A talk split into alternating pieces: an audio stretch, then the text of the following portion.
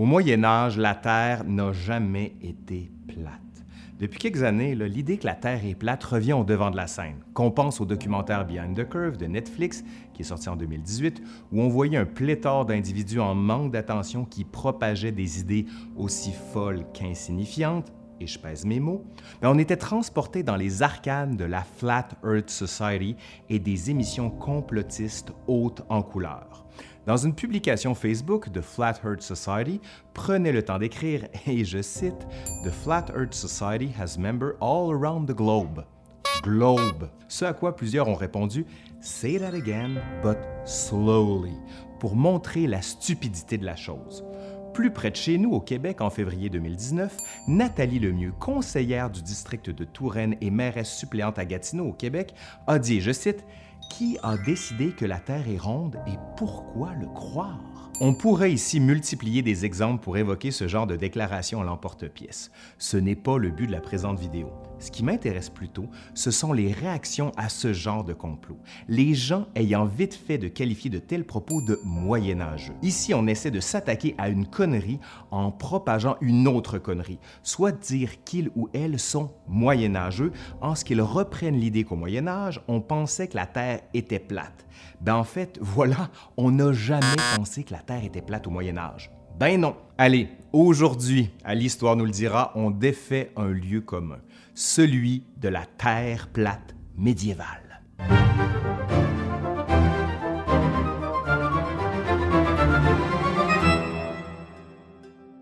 Ben non, on n'a jamais cru que la Terre était plate au Moyen Âge. Avant de vous donner la preuve, on peut remonter jusqu'à l'Antiquité. En Mésopotamie, en 3000 avant Jésus-Christ, les Sumériens, bien qu'ayant une très bonne connaissance de l'astronomie, considéraient la Terre comme un disque plat posé sur un océan sans limite. Chez les Grecs, certains, j'ai bien dit certains, pensaient qu'il pouvait s'agir d'un tambour ou encore d'un disque plat posé sur l'eau, ce qui expliquerait par exemple les tremblements de terre. Anaximandre, de son côté, avait une explication plutôt originale. Hein. Il pensait que la Terre était cylindrique. Ça me fait penser à quelque chose, ça. Voyons. That?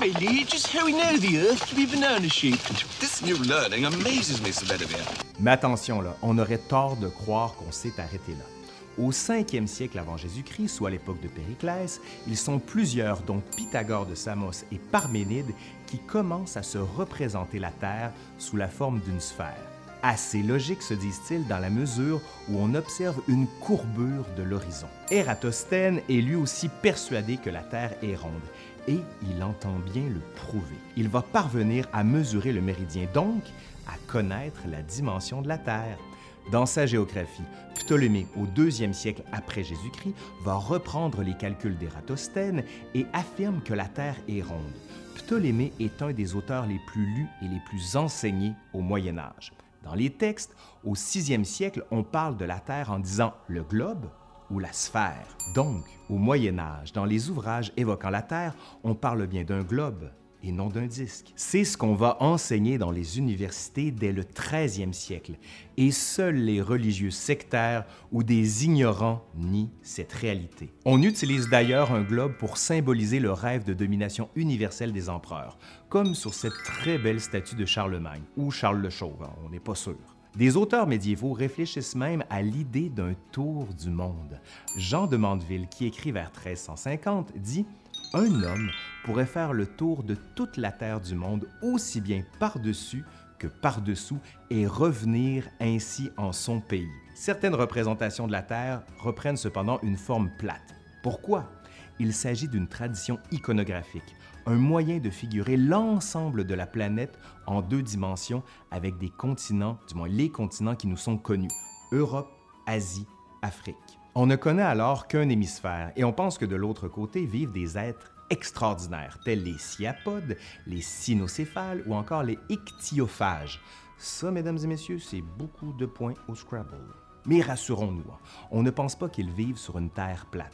Les antipodes, par exemple, sont un peuple que l'on imagine vivant de l'autre côté de la Terre, sous nos pieds, liés au globe par un champ magnétique. La tête en bas, leur manière de vivre serait la stricte opposée de celle des hommes du haut. Bon, il y a une mention, une seule au Moyen Âge la Terre plate. Il s'agit de Gassendi, dans la vie de Péresque, où l'on raconte qu'un personnage a beaucoup voyagé, mais dont les observations curieuses sont gâchées, selon l'auteur, par le fait, et je cite, qu'il adoptait l'opinion que la surface de la Terre n'était pas un globe, mais un plan. Fin de la citation. Gassendi ajoute que si cette thèse existe, elle est seulement crue par des barbares. Bref, la Terre est un globe au Moyen Âge et ceux qui pensent autrement sont ridiculisés. S'il y a un débat au Moyen Âge, c'est celui qui touche le géocentrisme. En effet, les clercs médiévaux pensent que la Terre a été placée par Dieu au centre de l'univers. Galilée et Copernic, beaucoup plus tard, s'attirent les foudres de l'Église en prouvant que la Terre tourne, et pas en disant qu'elle est ronde. Ça, on le sait déjà. En 1410, le théologien français Pierre Daly publie un ouvrage de cosmographie appelé à une grande diffusion, Imago Mundi ou Imago Mundi. Réédité à plusieurs reprises au cours du 15e siècle, on y trouve la vision la plus synthétique du Moyen Âge sur le monde. Dans Imago Mundi, les terres émergées, toutes regroupées dans la moitié nord du globe terrestre, sont entourées d'un immense fleuve, la mer Océane. On voit des îles qui toutes ont leurs caractéristiques propres. L'équateur marque la limite au-dessous de laquelle il est impossible aux hommes d'accéder. À l'époque de Christophe Colomb, tous connaissent aussi bien Imago Mundi que la géographie de Ptolémée. Et la grande question, c'est de connaître la largeur de la mer Océane, qui est censée séparer l'Europe de l'Asie. Pour Ptolémée, dans sa géographie, elle est de 33 000 km. C'est en se basant là-dessus que l'astronome florentin Paolo Toscanelli réalise en 1468 une carte qui montre l'Europe séparée de l'Extrême-Orient par un océan de seulement 10 000 km de large. C'est cette carte qui va induire Christophe Colomb en erreur et qui va ainsi sous-estimer gravement la distance qui sépare à l'ouest l'Europe de l'Extrême-Orient. Cela étant, il va quand même arriver en Amérique. C'est quand même pas pire comme destination, me semble. Enfin. L'idée d'un Moyen Âge qui aurait cru à une Terre plate est un mythe inventé au 19e siècle pour noircir l'image de la période médiévale. Ainsi, en 1828, l'écrivain américain Washington Irving, dans son livre sur Christophe Colomb, History of Life and Voyage of Christopher Columbus, affirme qu'il a consulté les archives, ce qui est faux. Il s'est permis d'inventer alors l'idée selon laquelle Christophe Colomb devait faire face à des théologiens à Salamanque. 1. L'Assemblée en question ne s'est jamais tenue. 2. Personne ne croyait que la Terre était plate. 3. Tout ceci n'est pas de l'histoire, mais de l'invention pure et simple, de la fake history, si vous préférez. En France aussi, on s'est permis d'inventer quelques faits. On le doit à Létronne, qui était ni plus ni moins que professeur au Collège de France. Il fait paraître en 1834 un article où il affirme qu'il y avait bien des esprits éclairés au Moyen Âge, mais que ces derniers étaient alors condamnés à la persécution, à la prison et au bûcher. Peu à peu, l'idée d'un Moyen Âge noir et obscurantiste fait son chemin. Il devient un repoussoir pour définir ce qu'on ne veut pas être. Le mot moyenâgeux est le symbole le plus évident de ce glissement de sens. Ajoutons aussi qu'au Moyen Âge, l'Église a été la protectrice des sciences et des arts et que la quasi-totalité des lettrés et des savants étaient des clercs, que les monastères ont joué un rôle de bibliothèque, d'école et de laboratoire. Donc, arrêtez de dire qu'au Moyen Âge, on pensait que la Terre était plate, parce que c'est faux. Et arrêtez donc de dire que la Terre est plate en général, parce que ça aussi, c'est faux. OK, là? Bon, allez, c'est fini pour aujourd'hui. Je suis Laurent Turcot de l'Histoire nous le dira.